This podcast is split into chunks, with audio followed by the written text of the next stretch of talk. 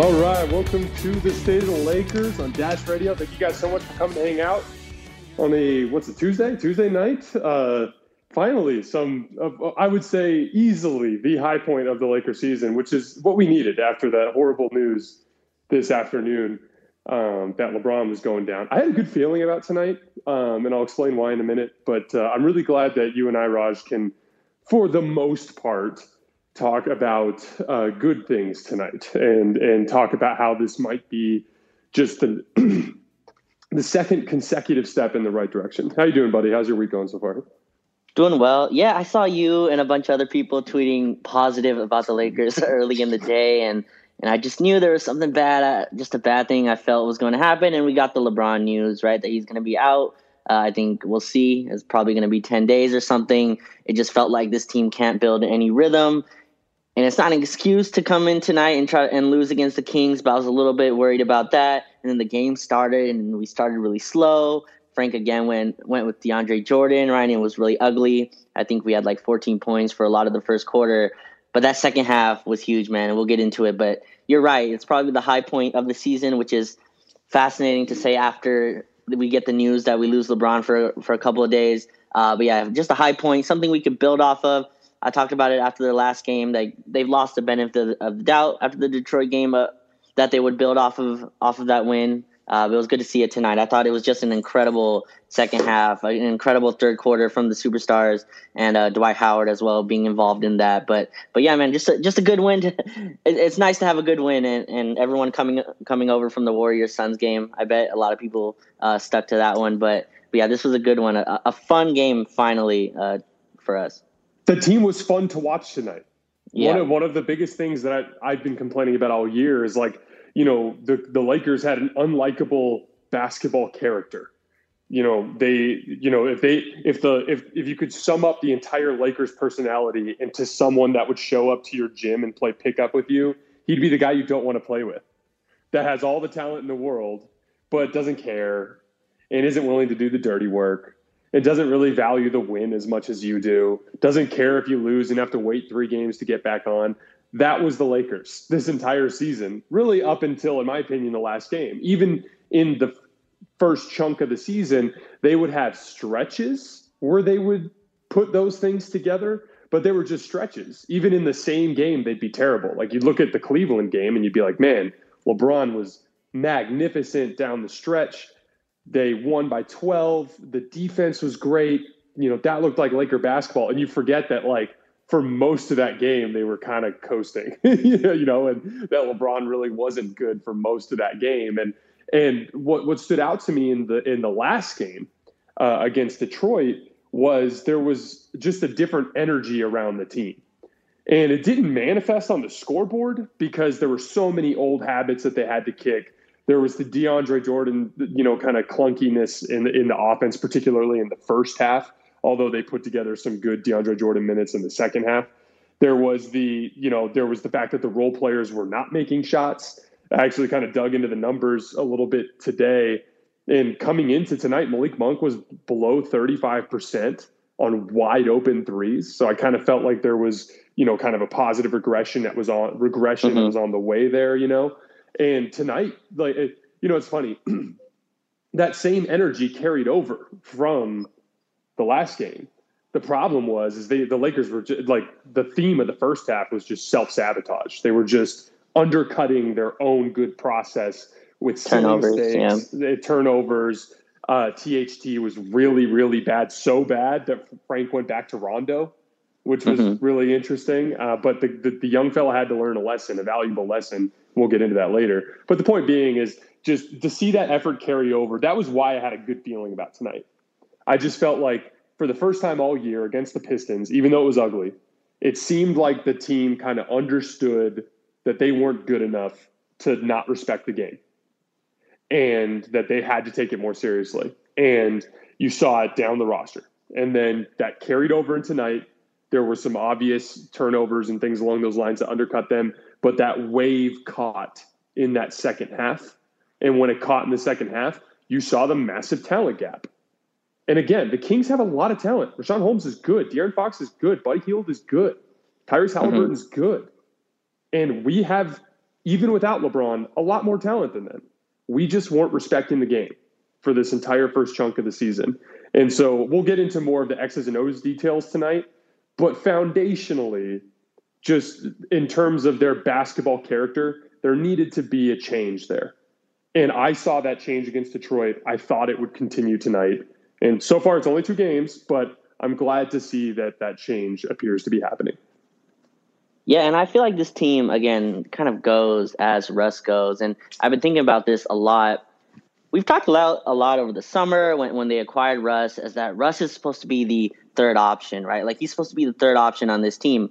But Jason, like I don't know if you would agree, like he hasn't been the third option, right? He's been like the first option. It's been like him trying to run the show, and then LeBron and AD kind of coasting, trying to go through it and that's not really how this team is going to work. That's not the ceiling of this team. And I thought Detroit eh, against the Pistons, I thought we saw what the ceiling of this team is, which is LeBron and AD playing at their their high level, and Russ being able to pick his spots a little bit more, attacking ta- attacking spots of the game.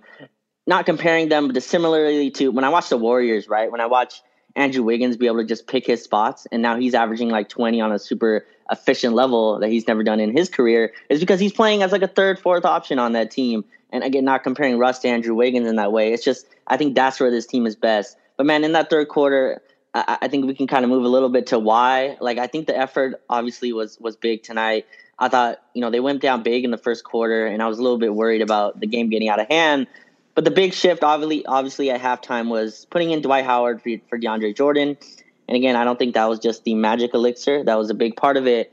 But I thought the getting Russ going downhill, I thought was huge he needs to be involved in the game. And I thought just early on, there was just no space for him to work. Putting him with THT, with AD and DeAndre, it's just a phone booth. And yeah, our defense was okay. We were still giving up a lot of lob dunks to Richaun Holmes. But in that third quarter, that switch up is part of it. I think they play harder when they're in better lineups too, right? They're kind of interconnected there. And I thought the Dwight AD uh, with Monk and Ellington in the corners for Russ just got him going. He got downhill. You saw him start to rock the baby, and it kind of energized the rest of the team. You saw our defense pick up.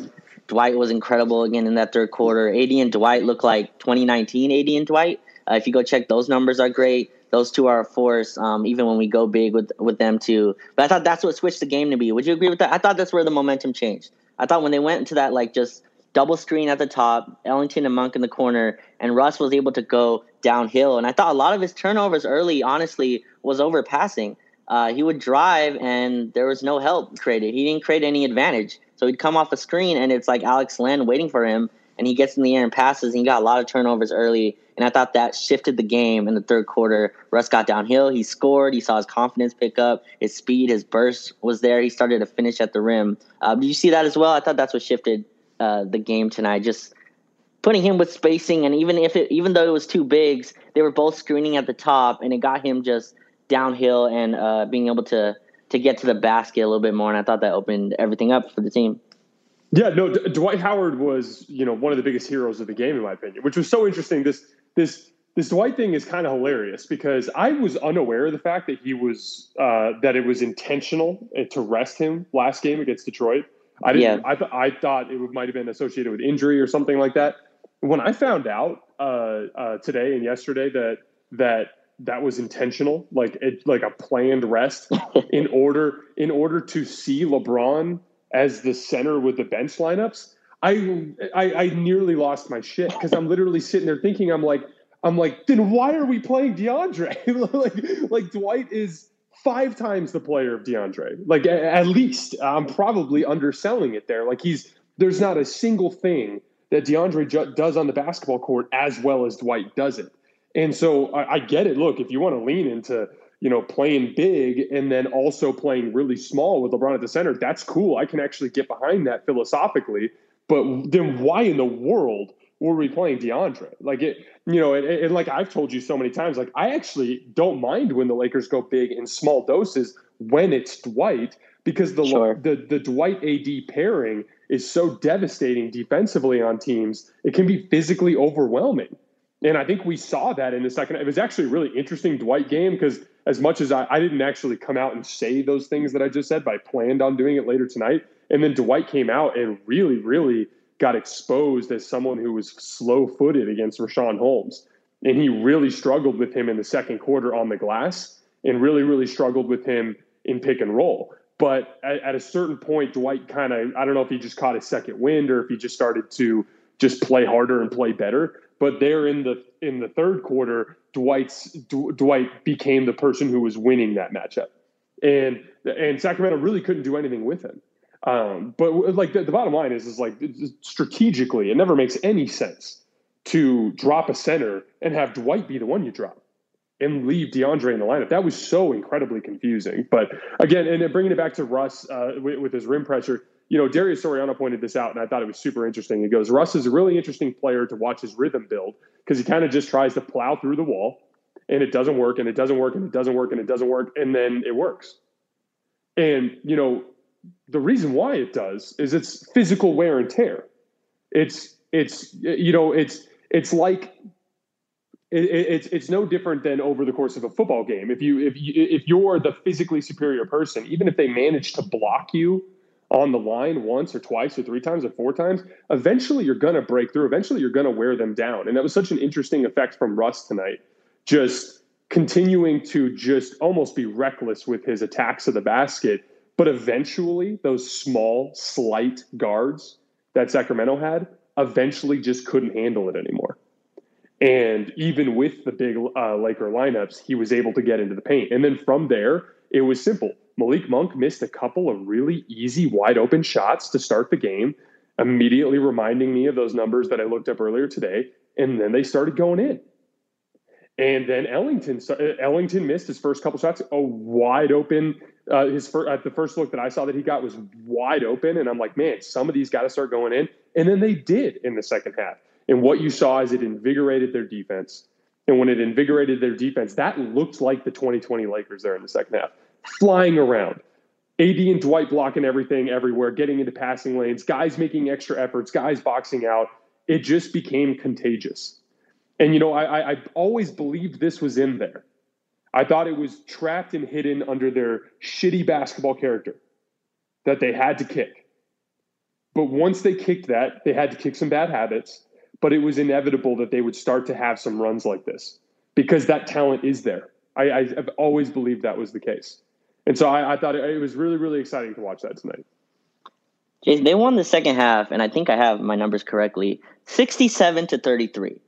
Like that's a real that's a real thing that happened tonight. And the Kings, you know, they're not a great team. They're missing Harrison Barnes, Barnes tonight, but like you said, they have real NBA talent. Buddy Hield, De'Aaron Fox, you named it, Richaun Holmes, 67 to 33. There was some shift at halftime there where like that's not nothing to me. And I thought tonight was a was very important. Like it, it could have it was really easy in that first quarter. They could have just laid down, right? Like you talked about their basketball character or whatever. They could have easily just laid down. The Kings played well to start. They went up like 17 to 10. They had a double digit lead, I believe, after after the first quarter. Could have been very easy to just lie down, to just quit quit on this game. Uh, we don't have LeBron. We'll just move on to go home. And I thought it was big to see them come back and, and roar back the way they did, especially in that second half. Malik Monk hitting the halftime heave uh, before halftime, I believe, to put us. Uh, that was a huge shot. Yeah, to put us, I believe, by nine at halftime, and then they just came out and shut them down. And you talked about them not being able to get to get a shot up. I thought Malik Monk and Ellington's defense was a big part of that. The whole reason again, not to belabor Vogel again, but the whole reason Vogel doesn't go to these small lineups or these guard heavy lineups is his defensive. He's worried about the defense, right? The defensive issues that it can bring. And I thought Ellington, especially tonight, he's not ever going to be great, but I thought he did his job. Like he did his role, right? And he didn't get back cut. Kings tried to do these back passes, and, and he, I think he got a bunch of deflections there. He fought over screens pretty nicely. I thought Malik Monk fought down low. Like you saw him go for rebounds, go for defensive rebounds, jump, jump in the air, get dirty. Austin Reaves, I think, again, is part of that. I thought he played well. His box out, his toughness uh, was part of it. But I thought the guards played well. To me, this is a lineup that I'd like to see, I guess, start the game. Uh, I think it's clear like Talen isn't fit for that lineup yet, especially without LeBron. I don't think you can fit Talen, especially if, if Vogel's going to start another center. I would love to see Russ, Ellington, uh, Monk, and Dwight and AD start because I feel like we're going to continue the two bigs. But that was just something that really ran the Kings off the floor. They had no answer for it. They had no answer for it offensively or defensively, and it was it was cool to see us build something. And hopefully, they can continue to build on this even without LeBron. But I thought that was just another good process thing. It wasn't an accident that Russ played well in the third to me. Like I know his effort and all that, and he's and he, he plays hard, but but we have to fit him in these lineups that make sense. And I, I just think he needs at least that type of shooting on the floor. When you have when you have Ellington and Monk in the corners, it's hard to cheat off of, right? That's just a lot tougher uh, for him to for the for the guys to help and, and zone off. And uh, we, when we put AD and Dwight at the top, it just gives him a runway with these guards going so far under the screens. It just gets him to the basket. I thought that's something we can use going forward. But yeah, a good win. Hopefully, this is something they, they build off of, uh, I believe, on Friday. Yeah, I 100% agree. I wanted to move on to Anthony Davis for a 2nd mm-hmm. You know, coming into tonight after I heard the news about LeBron, and we're not going to talk too much about the LeBron thing. I mean, here, here's the gist of it. He's we don't I, I still don't really fully understand how the protocols work in terms of like how many days he's out and how many blah blah blah. I hear 10 days, but then I hear, oh, what if he gets two negative tests within 24 hours? Bottom line is, even if it is 10 days, uh, it looks like thankfully because the Lakers schedule is so randomly stressed stretched out here, it looks like he might only miss like three or four games. So that in terms of what this terrible news is, this is like the best version of that terrible news. You know what I mean? Um, right. Um, it's unfortunate because I don't know that they have enough talent to win against the Clippers. We're going to find out. Uh, but that said, like it, it's one of those things where it is what it is at this point. And coming into this uh, evening, I wanted to have one of our you know goals for tonight's pod to be like, okay, if you're the Lakers and you're starting to build some positive momentum, what should your goal be in this LeBron is down moment here? You know, because it's it's different from when he went down the last couple times. Because when he went down the last couple of times, it was it was injury. You know, there was internal discussions. They made a plan. Like we, LeBron probably could play through this, but we're planning to rest him because it's early in the season. We believe that the whatever damage in the standings can be done, we can make up for it. They even thought in that second rest stretch that that they'd be able to win a bunch of those games, which obviously they were unable to. But this was a complete shock here. So as a team, how do you re how do you reorganize? How do you move forward? And one of the top item on my list was Anthony Davis has to play like an MVP. You know, I we talked a lot in the last pod about how we hold Anthony Davis to the standard of the best mm-hmm. players in the league. That is why we nitpick him. We don't nitpick him to be jerks we nitpick him because we think he should be closer to Giannis than he is to Gobert. You know what I mean? And by virtue of that standard, we nitpick him. You know what I mean? And to, we this team without LeBron needs him to play like he's in the conversation for the best player of the world. What does that mean? That means he needs to play like the defensive player of the year. That means he can't float around the perimeter on offense. That means he has to be a physically aggressive offensive player who attempts to inflict his physical will on everybody on the other team. And from the opening tip tonight, he did that. He was bullying his way into the paint take advantage of his size mismatches to get shots in the, uh, around the rim. He was flying around on defense, not just in his area, but outside of his area. He looked like a guy who was a bona fide best player in the world candidate tonight. And that needs to be what he is every single night, especially in this stretch with LeBron out. But I was thankful to see that because I, coming into tonight, thought that was going to be the most important thing for to, to get out of this team over the course of these next 10 days. And to see that was encouraging. And then Russ, who's been so good for the last couple of weeks, kind of got off to a crappy start tonight. Um, and it was good to see mm-hmm. that you know, we used to see this a lot with LeBron and AD, where, you know, AD would get off to kind of a funky start in a game, but LeBron would be spectacular. And it almost like that type of your competitive nature brings it out of you. You can't sit there and watch your buddy selling his soul for wins and not get caught up in it and try to do the same thing. And so to me, it was inevitable that Russ would inevitably join AD at that level. And he did tonight. And so that's the key moving forward. In addition to all the other little details that we'll talk about later, because I do want to talk about the de- defense tonight. I do want to talk about the uh, the little details that make a, a, a, good basketball team later on in the in the show. But at the top, it had to start with Anthony Davis playing like an MVP candidate and Russ trying to meet him at that level. And Russ may not be able to meet him at that level all the time, That's too unfair to expect from him at this point in his career, but he was able to do it tonight. And when you combine that with Anthony Davis, you get a team that's capable of beating the Kings on the road by 20 plus. And uh, I thought it was a, a, another really, really good positive step in that direction. Yeah, I thought his uh, overall aggression throughout the game was great. There was a lot of post up still early, and again, the offense is never going to look pretty. Uh, but I thought he took it. I believe it was Metu who was guarding him early, took him to the basket. His jumper also looks good, looks better. Looks like it's trending upward. I thought the mid range uh, looked good again tonight. 12 for, I believe he was 12 for 22.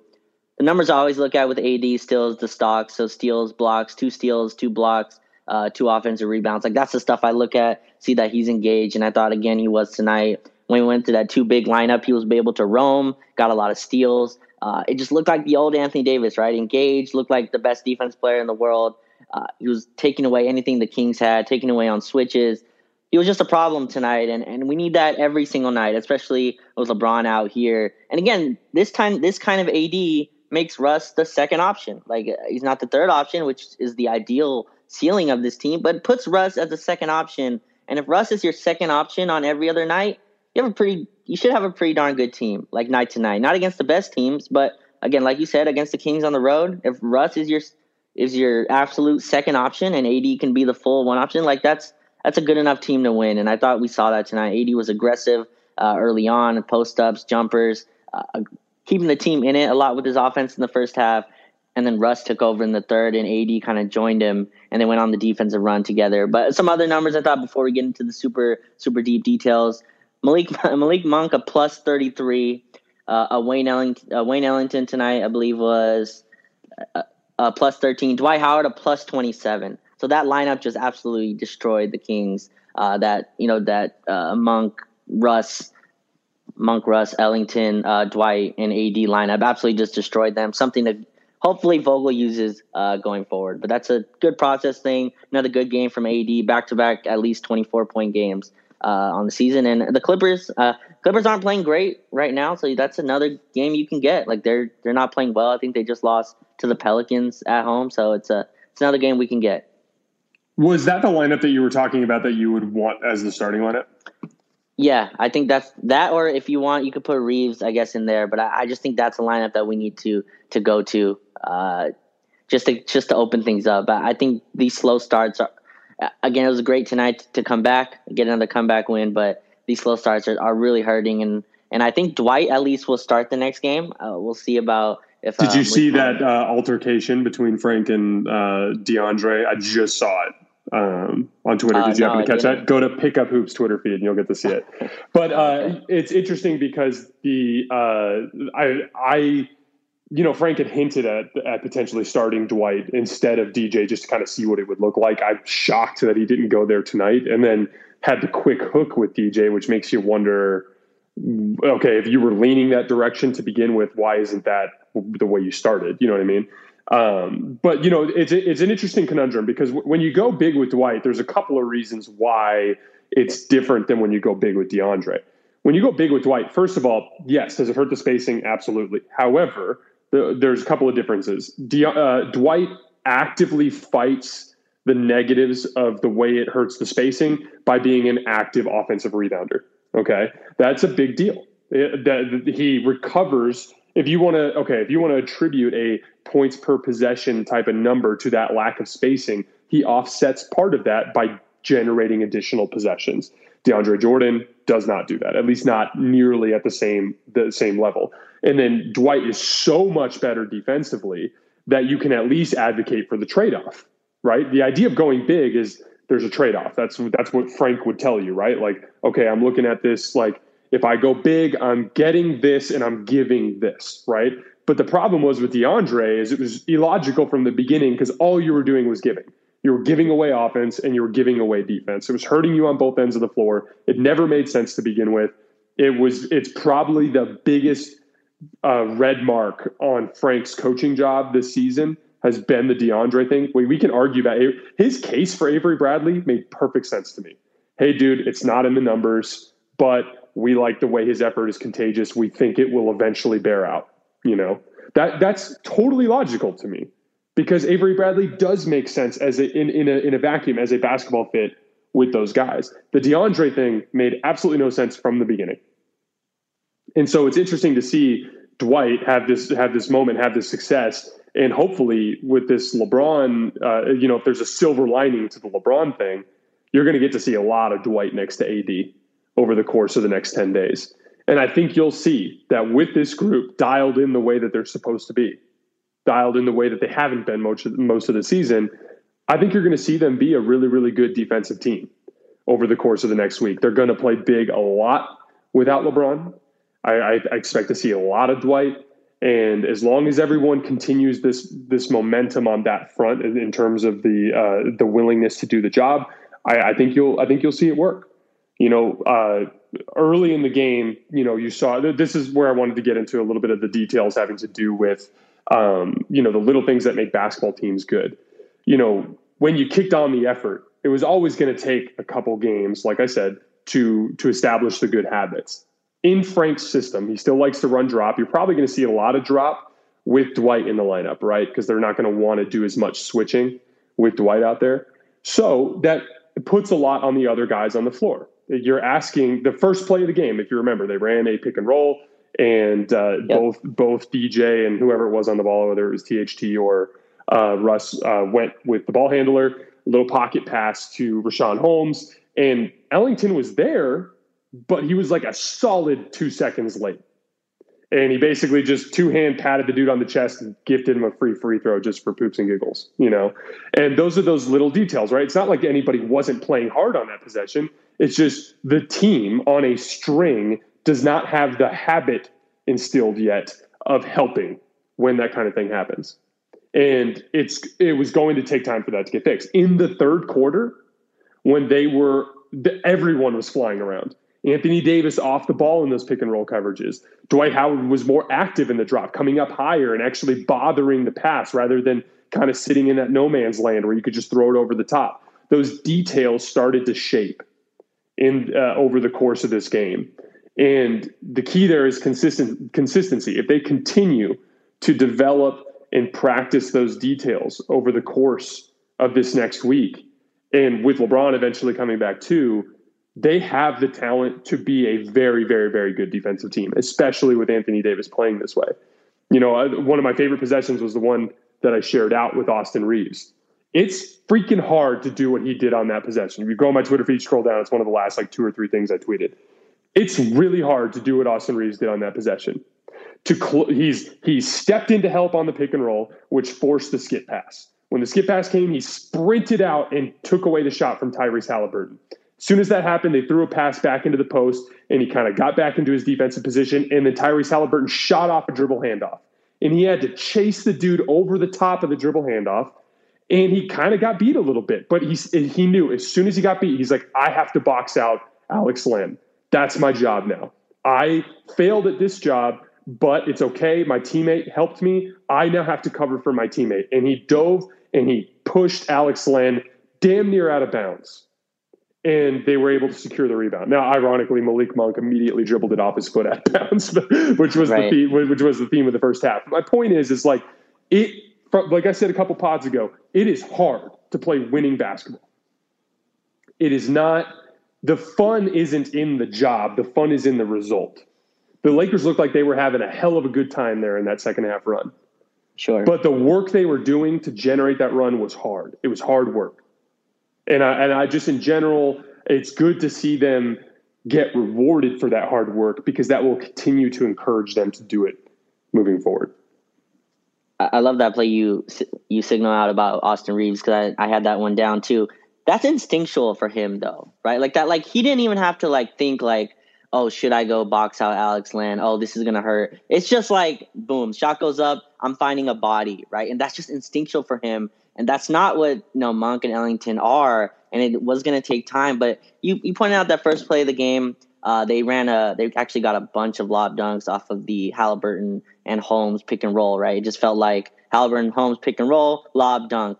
But in the second half, I thought they really took those away. Ellington was starting to tag there. Malik Monk, he's not going to bother it as much, but he was tagging, and that's all you can ask. That do your job, do your role, and I thought they did. I thought the guards did their job in the second half, And I thought Dwight was incredible. His energy taking away Rashawn. Richaun Holmes, I believe, like punked our team for a lot of that first half. Like just a lot of offensive rebounds, finishing finishing at the rim. Uh, so it's good to see that. And again, like you talked about with Austin Reaves, just his instinctual way to play defense. I wanted to kind of ask you because we got some like Trevor Ariza news, right? And and you were higher on him kind of in the summer. I've been saying that you know putting your hopes in a 36 year old wing is is probably misplaced, but it's obvious the team feels this way too. And and Vogel has been gaining a lot of crap this year, but he came out and said he needs to find lineups until Trevor Ariza gets back. And Did you hear McMenamin say that he might be a week or two out? That was what he right. said on the low post, which was yeah. wild to me.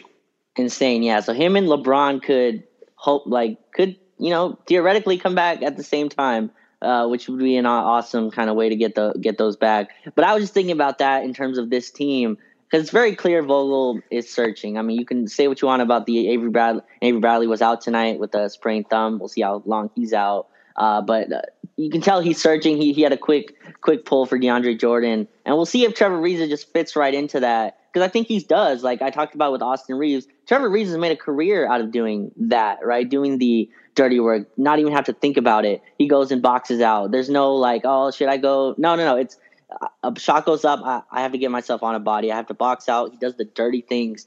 This team doesn't have a lot of players that do the dirty work, and I think that's what they're missing. And that's why Austin Reaves to me just stands out on the film so much because he does that inst- instinctually. It's not even you don't have to tell him to go do it, and that's where I think uh, Trevor Ariza can fix. So I just wanted to kind of get your thoughts on that because I thought it was huge. Trevor Ariza spoke with the media um, and he's not close in terms of like a few days, but you talked about David McMenamin said maybe 10 to 12 days. Like that would be a huge addition to a team with no wings, uh, or at least with Bazemore, especially just out of the rotation as well. I think that would be a huge addition too to a to a defense that looks like it's it's hopefully trending upwards.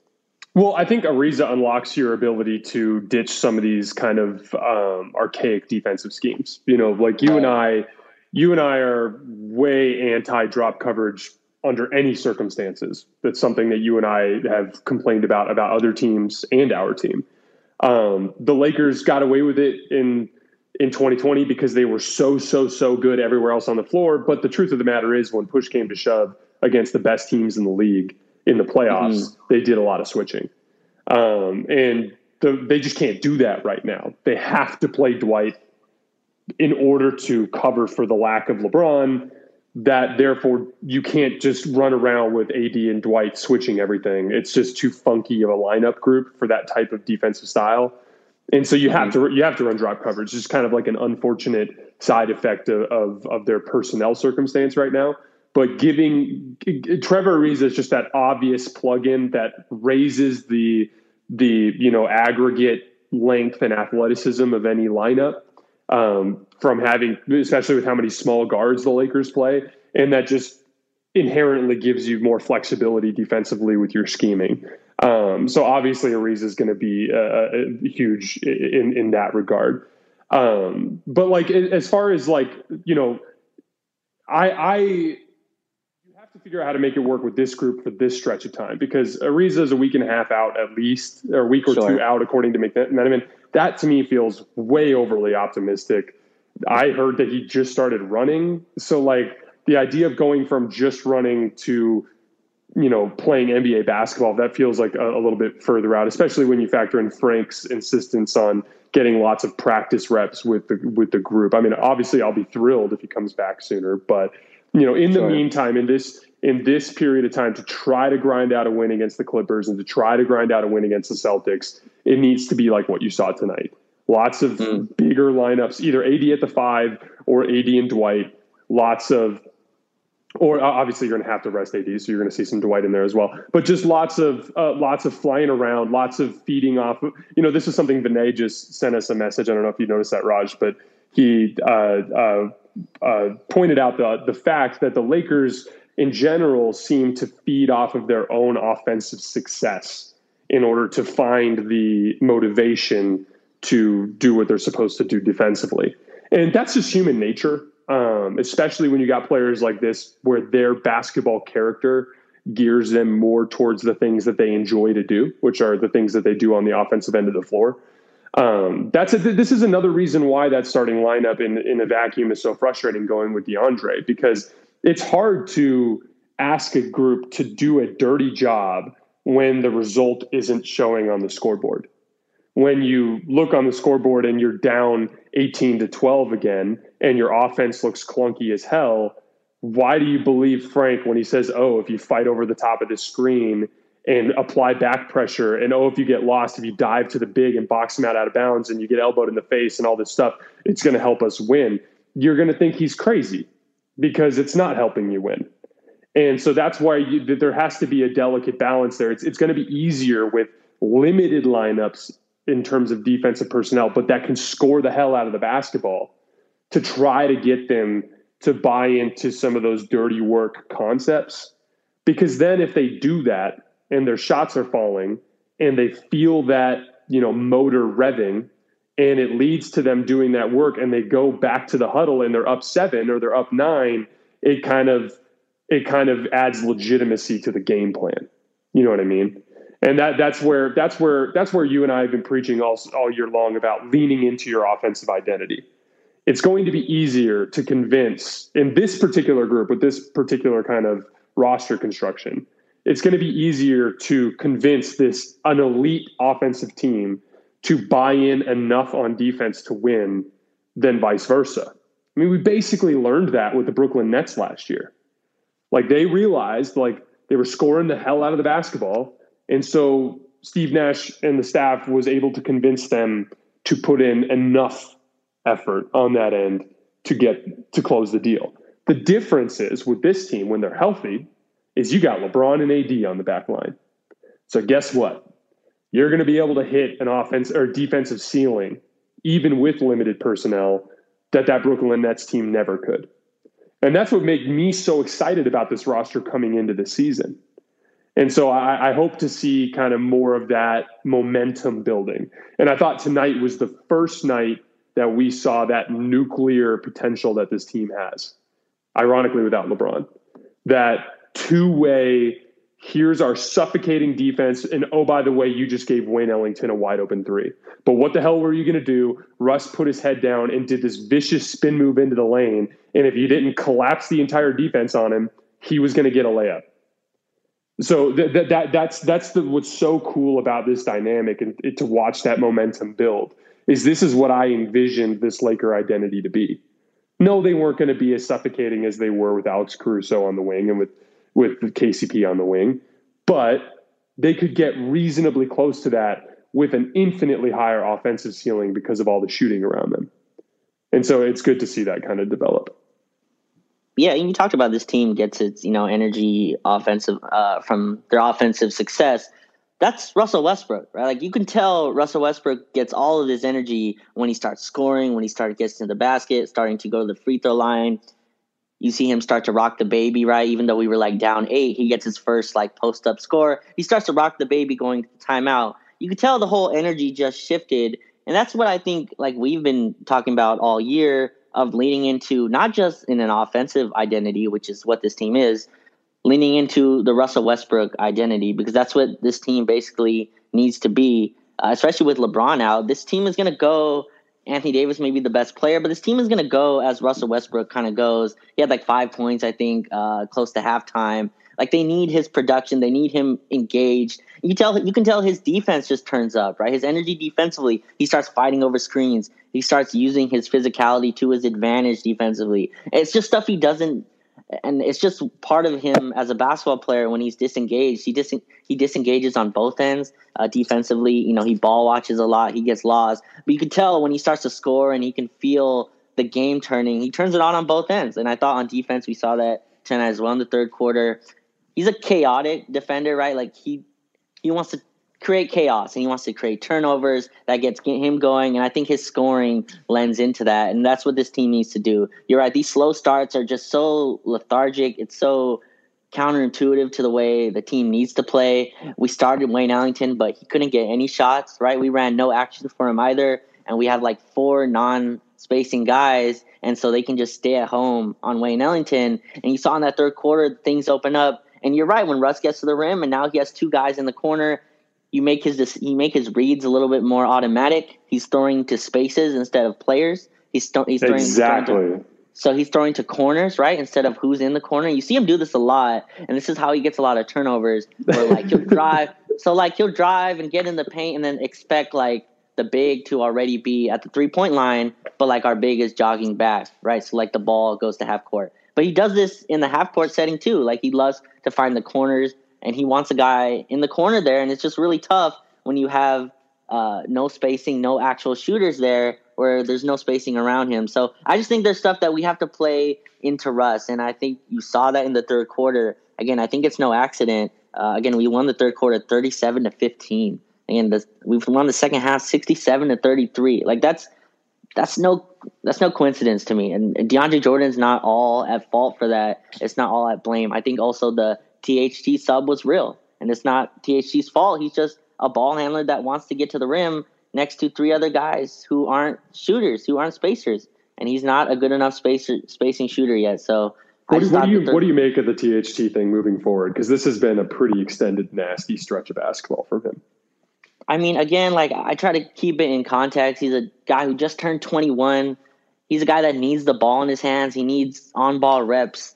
And I think that has to come with Russ off the floor, uh, maybe next to AD and shooting. And I don't know if those lineups are viable uh, if those lineups are viable defensively. But that's kind of where he's at right now. He's in this middle ground place, and this is kind of he's in a winning situation, so he's going to have to earn every minute he gets, yep. right? Like these are these aren't given minutes at all. If Malik Monk is outplaying him, he's not going to play. Like that's just how it's going to go on this team. On another team, he would average, you know, 25, 28 minutes a game, get all the high ball screen reps that he wants, could probably average 17, 5 on a on a, you know, on a great on a great efficiency or whatever on another team. But on this team, he's going to have to defend. He's going to have to be at least somewhat of a respectable spot up shooter. I know he loves to attack closeouts, and he's great at attacking closeouts. But teams have scouted him. They close out short to him all all the time now. Like if you watch if you watch teams close out to him, they close out to him short. They're expecting the drive. He goes in. He's trying to he's trying to kick it back out. It just looks ugly. And I think he'll get there. He has enough talent. Um, he's shown enough on ball skill. It's just on this team, he's not going to get those type of reps. So it'll be interesting to see, especially when we get healthy. Kendrick Nunn is still not close, which I don't know what that means. but uh, when he gets back, obviously Trevor Ariza, we'll see where the minutes come from. I think defensively, THT can still be great. Did you see that block he had tonight? I think it was in the that was quarter. an impressive play. That was, that his was that was his all star play that he has every game. Yes, that was absolutely incredible. He got beat off the dribble and still caught up and and pinned it off the backboard. I was just like, wow, that is that's special. That's that's that's there's some special defense there, but offensively it's just ugly right now. But he's young. It's it's not going to be pretty. He's not, and I we talked about it when he was averaging 25 points a game or whatever first three first three games. Like he's probably not that player. He's also not the player that you know goes scoreless in three straight games. He's somewhere in between there. But just on this team, he doesn't get the reps that that he would. Yeah, the THT thing was one of the more interesting phenomena of the game, in my opinion, because he was completely disheveled by ball pressure from Davion Mitchell. And you, you know, you see a lot of uh, ball pressure in the NBA, but it's usually pretty relaxed, you know, because NBA ball handlers are so good and guys don't really believe in devoting that much energy to it. But Davion mm-hmm. Mitchell, like, just he, he, knows that that's his elite skill um, that he brings sure. to the table, so he leans very heavily into it. And you know, b- ball pressure rushes uh, rushes a ball handler, makes them make a decision before they want to. Most ball handlers like to comfortably dribble away from the basketball the play develops and either make their entry pass into the offense wherever it is, or if they have to start at the top of the key to if their initiation is some sort of pick and roll, they like to comfortably work their way into it so that they can make a read. And when you apply ball pressure, it accelerates that process and makes every and, and especially it it uh, it's especially tests your ability to control the pace of a game. Um, and what was really it's it's a it's a big reason why with my high school kids I'm such a believer in ball pressure because high school kids are terrible at controlling the pace of the game offensively and they're terrible at adapting to that kind of thing. So if you can apply really good ball pressure at the high school level, you can cripple an offense. Um, it's just kind of like a basketball philosophy that that I believe in. Um, but it was interesting because Davion Mitchell really, really rushed THT to the point where he fell apart and it was bad decision after bad decision after bad decision. Now, you're not going to face ball pressure like Davion Mitchell on a nightly basis, so you don't want to overreact to it in terms of his, um, you know, projecting him as a player moving forward. But it does point out a, a reality of the situation with him on this roster. Like you said, this is a team that has championship aspirations, but also a team that has a lot of guys who can make decisions off the dribble. A lot of guys that can do what they're asking THT to do, whether that's Malik Monk, Russell Westbrook, LeBron James, even a little bit of AD, even a little bit of Malik Monk, and then obviously Kendrick Nunn's coming back. So this isn't a team that can afford to toss THT 20 reps a night as a primary initiator uh, and sacrifice whatever you know comes from that. Like tonight, you know, he was a big part of the reason why the Lakers were in such a hole to begin with was that that sequence that he went on early in the game when he kept turning the ball over. So that's where it gets tricky because I still think he's good enough defensively and good enough at attacking closeouts that you can play him. And I still think he should play. Uh, um, you know, even with this this type of struggle, but I think putting the ball in his hands as a primary initiator on this team, I think is a risk the Lakers can't afford to take. Um, you know, maybe if you're higher up in the standings and you had a little bit more of a, of a buffer zone there, you could get away with it. But in this situation, I, I think you got to take the ball out of his hands and and try to lean into him as an off-ball player offensively eh, eh, eh, because we've seen him have some success there. And you're right; he's got to start making shots. Guys are closing out short, blah blah blah. But I like him you know, attacking a short closeout more than I like him bringing the ball up the floor against pressure and trying to dissect the defense. And you could see that really, really get in his head tonight. So I'm interested to see moving forward. Obviously, Frank made the mid-game uh, adjustment of just taking him out, but uh-huh. I, I'd be interested to see moving forward if they take the ball out of his hands a little bit more uh, in terms of as a primary initiator. And, and just to play like I guess devil's advocate for THT because I think there are two trains of thought with him so we have a team full of we have three stars, and then we have a team full of minimum guys, right? The only other guys are Kendrick Nunn and THT, which are on mid mid uh, mid level contracts. THT to me, THT to me has the biggest gap between what he is now and what he could be in a few months, right? When it comes to the playoffs. So I think there is some some level of if you want to develop THT, and I think it can be worth it. So I, I don't think he's a guy you just throw out of the rotation either. And I think that's a tough kind of game you play here because there is enough talent there. You see it with his on ball skills. Even when the three doesn't go in, he's obviously a guy that likes to put the ball on the ground before he shoots. So he does these like beautiful step back, almost James Harden like, you know, threes. Even when the defender's not there, he still likes to step back uh, and take like 35 footers. Uh, but I think there is there is something to that because all these other guys, you kind of know who they are. I mean, Malik Monk, he's still a young guy, but you kind of know he's a microwave scorer who's he's been playing great. Uh, but again, Carmelo Anthony, Wayne Ellington, you know he's going to be, you know what he does on a night to night basis. THT is still, you can still look at THT as this like ball of clay, right? And you can still mold it to to be something more than what, what he is right now. And I think there is a devil's advocate there to where I think there the reps that he gets have to be uh, controlled. Like I think there has to be process put into it. I don't think you can just throw him uh, a bunch of on ball, you know, responsibilities. But I think putting him next to lineups where he's he gets the playoff ball, where he gets to have the ball in his hands. Some like we used to run this action for KCP a lot, and I would like to see it uh, this year. I don't see it as much. Uh, where he just KCP would start in the corner, he'd come off a little dribble handoff with Dwight Howard. Uh, it'd be a double screen usually, and and he'd get to come off and it'd be an easy read. KCP either takes the mid range jumper or he either, either gets it to the rolling man or he swings it to the wing for the open three. And I'd like THT in those spots. It's just too much like Russ THT at the top of the key trying to decide who attacks on a possession. It hasn't looked pretty when those two share it. But yeah, that's like the devil's advocate, I guess, because THT has the biggest gap of what he is now and what he will become. These other guys are kind of minimum players and veterans who are who've you know shown what they are in their career.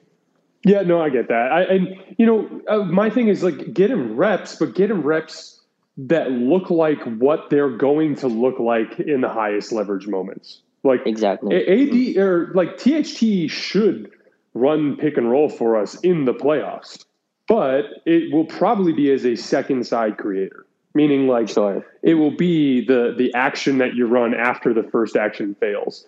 And for the record, that alleviates. There's a reason why you put the lesser player in that position. It's an it's an easier job in a lot of ways. Like like for instance, mm. like if if Davion Mitchell is ball pressuring the shit out of you as soon as you get the ball in bounds all the way up the floor, you're you're you're just you're wearing yourself out for no reason. But like let's say LeBron brings the ball up the floor, runs a pick and roll. In the pick and roll, Davion Mitchell has to tag into the lane to help on the roll man. As a result, LeBron skips it to THT. Now Davion Mitchell's closing out on you. So mm-hmm. you have room to breathe when you catch. You're not having to bring the ball up the floor against him with a live dribble. Now you're catching in a triple threat. You have an opportunity to protect, protect the ball, either attack the closeout or protect the ball, wait for the screen to come, and you're already in your position that you want to be in in order to run that action. That kind of that kind of thing to me looks a lot more like what it's going to look like for THT in the highest leverage moments. So get him a get him a ton of reps like that. You know, like I, I again, I'm with you. Don't take him out of the rotation because that's an investment. You need to invest in THT as a guy that can be mm-hmm. a talent boon at the highest levels. You know, like Phoenix freaking beat Golden State tonight, literally without Devin Booker in the second half. They're really, really good. Phoenix is really good. Golden State's really good. Like you're gonna you're gonna find yourself in a situation where LeBron and AD might not be enough in a vacuum um, or maybe one of them is a little hampered, or one of them's not playing well, or maybe AD is still not shooting the ball particularly well. We're going to need a lot from Russ. We're going to need a lot from somebody. We're going to need somebody to be our Mikal Bridges. You know, we're going to need somebody to be our Jordan Poole, somebody who can make big plays outside of our star power. And maybe that's THT. And maybe that investment starts today. I just don't think it'll look like here we're inbounding to THT and LeBron and Russ are just running the wings and spotting up while we while we let THT run action. I just don't think that's what it's going to look like. And so that's mm-hmm. the the next key is kind of finding out how to you know kind of invest in THT while also you know making it look like what it's actually going to look like. Exactly. That's the conundrum you have when you have a you know young talent on a good team. Uh, the Warriors, I think, are going to go through it when they get Wiseman, and you see how they're uh, deploying Kuminga as well uh, in their rotation. They're not just giving Kuminga a bunch of a bunch of minutes, right? He has to earn every minute he gets. So he gets in, he plays hard, plays defense, and then that's how he gets minutes. And I think uh, it's not the same thing with THT, who's now in year year three, um, but similar kind of thing. He has to earn every minute he gets. He has to defend and uh, play the right way, play off ball, and it's not perfect. Talen obviously wants the ball in his hands, uh, but it's just not the role he's in right now. But I think he'll get there. I think he's good enough. I think he works hard enough. You could tell um, he you could tell the way he works. Uh, I think that and his shot to me is is better than he's shown. And I wish he would shoot more. Honestly, like I I think he has a better shot than he he he puts up in terms of volume. So I just like him to shoot a little bit more. Teams are closing out short. I think he's too good of a shooter to, to keep passing those up to try to drive in a clogged lane. But but Talen will get there. It's a he's still young. It's he's early, just turned 21. So you have to be patient with uh, with those kind of players for sure. Yep, I agree. Did you have anything else you wanted to hit on tonight? We're right at 55 minutes, so it's a good stopping point. Uh, no, I think that was pretty much it. Something to kind of build off of. Oh, I, I think I saw something here. Uh, somebody was sharing with me. I'm not used, saw, not sure if you saw it. Um, Harrison tweeted it out, and I can kind of summarize it. I guess Dwight Howard was told he wasn't going to play tonight either um, by, by by Frank Vogel um, before the what? game. What? Yeah, and so that's uh, crazy. And so he said he was kind of down, but uh, he says he stayed ready, and so I guess he, uh, I guess DeAndre Jordan wasn't living up to Frank Vogel's expectation tonight, and and Dwight Howard uh, got the minutes. But yeah, that was a post game uh, from Harrison. Well, what's hilarious about that is DeAndre Jordan looked exactly the same tonight as he did every other time I saw him. like I don't know what happened. I guess the honeymoon phase just final tonight. The tonight is the night. Whatever it is. What is it? November thirty first. Tonight sure. or November thirtieth. Tonight is the night, guys. That the rose-colored glasses, the honeymoon phase between Frank Vogel and DeAndre Jordan ended because he was playing the same damn basketball he had been playing all season. that is hilarious. Um, all right, guys. So it's going to be a little bit of a funky rest of the week because the Lakers don't play much. I think they play once before next Tuesday. So um, we're going to do. Raj is pretty busy with work, so I might do some kind of solo pod either Wednesday or Thursday, um, just on some league at large type stuff, um, and then we will have a uh, a post game show, obviously on Friday after the Clipper game, um, and then Raj and I will probably do uh, like some sort of film deep dive, something along those lines, uh, in a traditional podcast format on either Saturday or Sunday. Uh, we'll figure that part out. Um, but obviously, yeah, like the we're we're used to going every other night, and we're heading into a little bit of a, a gap here. But um, we're definitely going to keep the content coming. As always, we really appreciate you guys and your support and and rocking with us uh, through through this whole last couple of seasons. Um, this is going to air on Dash Radio tomorrow morning at 7 a.m. Pacific Standard Time, and will be on our podcast feed here in about 30 minutes. Um, thank you guys so much, and we will see you in a couple of days. Appreciate it. Thanks, everyone.